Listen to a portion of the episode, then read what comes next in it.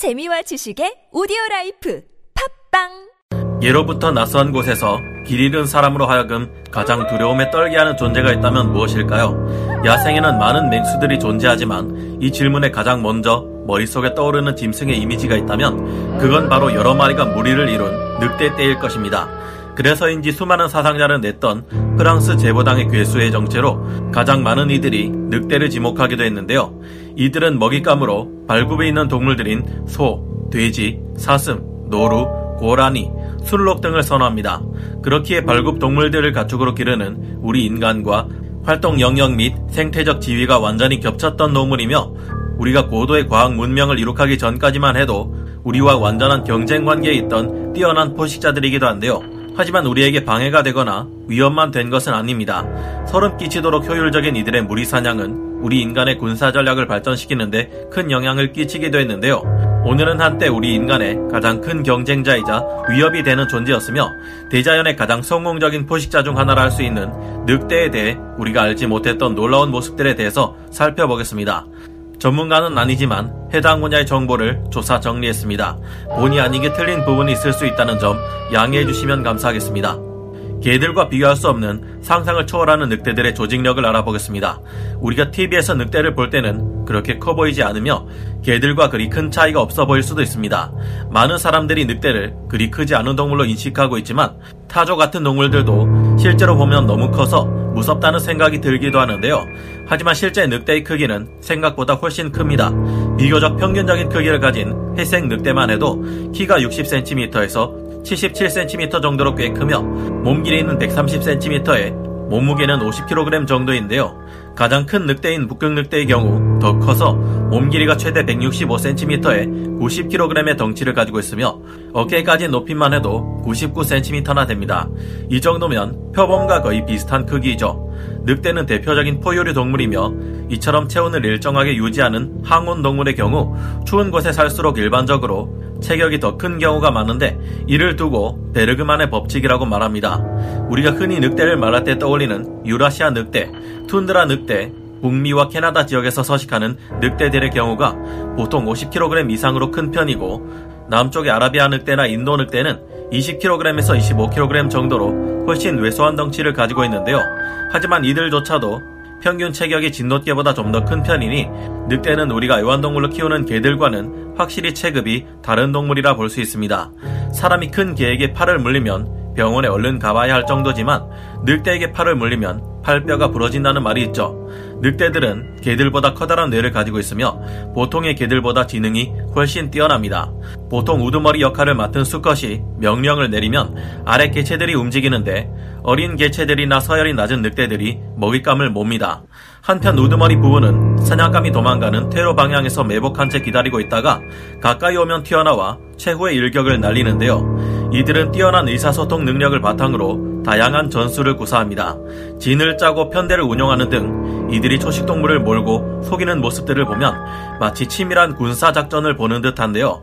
실제로 세계 제 2차 대전 당시 칼 데니츠 제독은 늑대 때의 사냥법을 모티브로 악명 높은 유보트 전술인 울프백 전술을 고안해냈고 그 결과 무서운 전과를 올리기도 했습니다. 참고로 울프팩 전술은 유보트 잠수함을 사방에 퍼뜨려 놓고 있다가 적의 수송함대를 발견할 시 아군 잠수함들끼리 암호화된 무전을 날려 때로 집결해서 타격하는 전술입니다. 늑대들을 자세히 관찰해 보면 옛 어르신들의 생각할 줄 모르는 짐승이라는 말은 모두 틀린 말이라는 것을 알 수 있습니다. 늑대 무리는 가장 강한 개체가 아닌 가장 현명하고 경험이 많은 개체가 우두머리 역할을 맡을 정도로 높은 수준의 사회 체계를 가지고 있습니다. 늑대 무리의 우두머리는 정찰과 공격의 선몽에서 가장 위험한 임무를 맡으며 한 마리 암컷을 선택해 평생 함께 사는 동물인데요. 심지어 배우자가 죽어서 재혼을 한 늑대가 과거 전초와의 사이에서 얻은 새끼들을 버리지 않고 새 아내와 함께 끝까지 키우는 것과 우리 인간이 수도 없이 바람을 피우고 막장 드라마를 찍는 모습을 보면 늑대가 사람보다 나은 것 같다는 생각이 들기도 합니다. 늑대 무리는 1300kg의 괴물 아메리카 들소를 사냥하기도 합니다. 늑대들은 여러 마리가 이처럼 고난이도의 전략을 구사해 자신들보다 훨씬 큰 동물들을 사냥하기도 하는데요. 몸무게 360kg의 와피티 사슴도 무리를 이루면 어렵지 않게 사냥할 수 있으며 노쇠한 개체로 한정된 이야기이기는 해도 몸 길이가 최대 3.8m에 몸무게가 무려 1380kg에 이르는 거구의 성체 아메리카 들소를 사냥할 수도 있습니다. 하지만 건장한 수컷 개체의 아메리카 들소가 질주하는 모습을 보시면 느낌이 오시겠지만 거의 살아 움직이는 탱크와도 같아서 늑대들이 무리를 이룬다고 해도 이들을 노리는 것은 무리라고 합니다. 그 외에 현존하는 사슴 중 가장 거대한 덩치를 가진 엘크, 즉 말코 손바닥 사슴을 노리기도 하는데요. 말코 손바닥 사슴 또한 큰 덩치를 내세워 발이 푹푹 빠지는 눈밭을 탱크처럼 고속으로 질주하는 무지막지한 동물입니다. 이들 또한 몸 길이가 2.4m에서 3.1m에 이를 정도로 크며 무게가 수컷의 경우 370kg에서 820kg까지 나가는 괴물들이지만 노련한 회색 늑대 무늬는 이들을 사냥할 수 있다고 하는데요.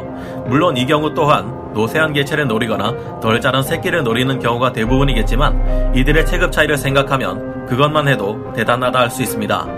늑대는 시간당 60km를 달릴 수 있을 정도로 빠르며 속도는 고양이과 동물에 비해 그닥 빠르지 않을지언정 지구력이 대단한 수준입니다. 이들은 사냥감과 끈질긴 추격전을 벌여서 사냥을 성공시키는데요. 지구력을 바탕으로 하는 이들의 사냥은 성공률이 매우 높은 편이지만 긴 시간 동안 달리며 많은 에너지를 소모한다는 점과 나눠 먹어야 할 식구들이 많다는 점이 단점입니다. 이러다 보니 사냥에 성공해도 대부분 각자에게 돌아가는 고기의 양은 적은 경우가 많아서 사냥을 자주 하는 편인데요. 그래서 이들은 먹이가 쓰러지면 그 즉시 여러 마리가 달려들어 서로에게 신경 쓰지 않고 각자 빠르게 고기를 먹어 치웁니다. 새끼를 데리고 있는 부부는 이때 빨리 새끼에게 줄 고기를 챙겨야 하죠. 늑대들은 사냥감을 잡을 때 목을 물어 쓰러뜨리기도 하고 그렇지 않을 때도 있는데요. 이때의 상황에 대한 자세한 묘사는 힘이상 생략하도록 하겠습니다. 이들의 무는 힘은 측정상 184kg 정도가 나왔는데 사실상 이 측정이 제대로 된 것이 아니라는 말이 많아서 전문가들 추정치가 더 신뢰를 얻고 있는데요. 늑대를 연구하는 전문가들의 말에 따르면 늑대는 두개골과 근육의 구조상 개들보다 무는 힘이 강할 것이며 제대로 측정한다면 약 200kg 이상의 악력이 나올 것이라고 합니다. 이들은 큰 포유류 동물을 사냥하기도 하지만 아무래도 사냥하기 좀 더 쉬운 토끼, 쥐, 소형 조류, 사슴, 영양 같은 중소형 동물을 더 선호하는 편입니다. 아메리카 들소를 잡을 때는 늑대 무리 전체가 모두 총출동해야 하는 반면 이 같은 쉬운 먹잇감들은 몇 마리 정도만 있어도 사냥할 수 있습니다. 하지만 오랫동안 굶주린 늑대들은 눈에 뵈는 것이 없어서 대부분의 동물을 사냥하려 하며 이때는 무기를 든 사람들의 안전 또한 보장할 수 없습니다. 때문에 추운 눈밭에서 홀로 길을 잃게 되면 가장 경계해야 할 것은 바로 어둠 속에서 눈을 빛내는 굶주린 늑대들일 것입니다. 늑대들은 호랑이 못지않게 멧돼지 사냥을 선호하는데 우리나라에서 늑대들이 살아있을 때는 이들이 멧돼지들의 개체수 증가를 막아주고 있었기에 문제가 되지 않았습니다.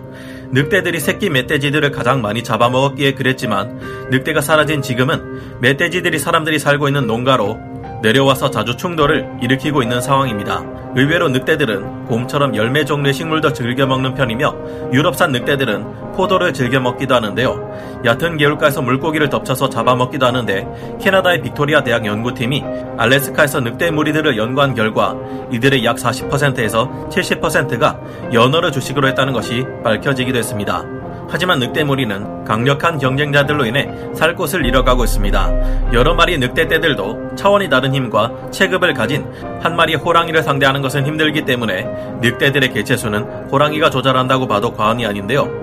아시아 흑곰이나 불곰도 늑대들이 어떻게 할 수 없는 경쟁 상대지만 아무래도 가장 큰 경쟁자이자 적은 인간일 겁니다. 사람들은 여러 가지 이유를 대며 늑대들을 수렵하기도 했지만 호랑이나 곰과 달리 아예 늑대가 살아갈 터전 자체를 송두리째 지워버리는 패악을 일삼아 왔습니다. 많은 수의 늑대 무리들이 살아가기 위해서는 많은 먹이가 필요하고 먹잇감들이 살아갈 넓은 영역도 필요합니다. 아메리카 대륙의 회색 늑대는 3,000헥타르에 달하는 영역을 가지고 있으며 알래스카처럼 척박한 지역의 경우 영역이 수천 평방 킬로미터까지 넓어지는데요. 늑대 무리는 이처럼 생태계가 아주 잘 보존되고 있는 곳이 아니면 살아갈 수 없는 탓에 갈수록 사람들에게 서식지를 빼앗겨가며 개체수가 계속해서 줄어들어 왔습니다. 다행히 2010년대 이후로는 개체수가 조금씩 증가하고 있는데요. 이들의 개체수가 끝까지 잘 보존되어 우리의 후손들도 어마어마한 숫자의 늑대무리가 커다란 사냥감을 공격하는 장관을 볼 수 있으면 좋겠다는 생각이 듭니다. 그럼 오늘 동물 돋보기 여기서 마치고요. 다음 시간에 다시 돌아오겠습니다. 감사합니다.